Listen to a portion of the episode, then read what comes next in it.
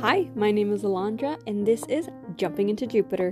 Thank you for listening to this podcast where I discuss different situations that I have gone through or am currently experiencing in my life.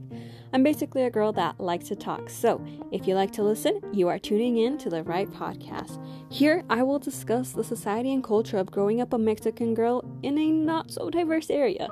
Instead, I grew up in a small town with a strong religious background and parents with a set agenda and a strict upbringing. I will discuss the many failures and successes that I have experienced with very little to do with Jupiter.